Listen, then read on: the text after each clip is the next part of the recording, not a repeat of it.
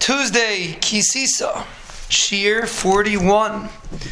So we were discussing the uh, this new entity that most people are not aware of, and let's move on to what we mentioned yesterday, something called lymph, well, we didn't mention it yesterday, but there's something called lymph nodes, which is a fascinating thing. We explained that this material, this like uh, clear material, travels back and goes back into the blood afterwards.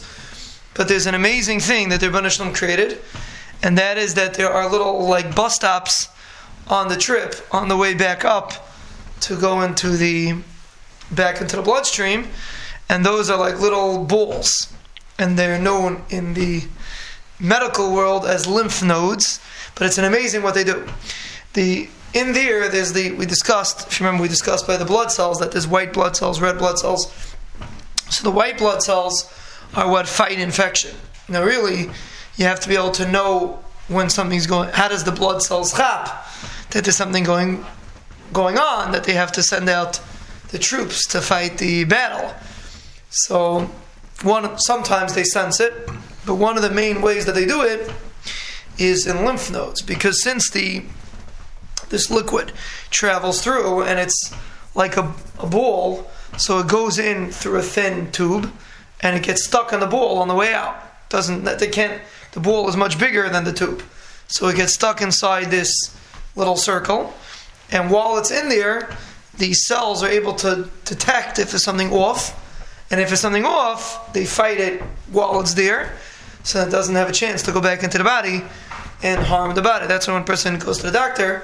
They feel the lymph nodes. If it's swelling, that means there's fighting going on. It's not a bad sign when a person has swell, swollen glands. The reason why they're swollen is because there's something in there that you're fighting off. That's really where fever comes from. The reason why the body develops fever is not the fever is not the sickness. The fever is that the body's fighting off the sickness. So Hashem created this system with these little stops that you could uh, inspection stations that you have to go through one by one, like when you come into a country, one guy at a time walks through the passport control.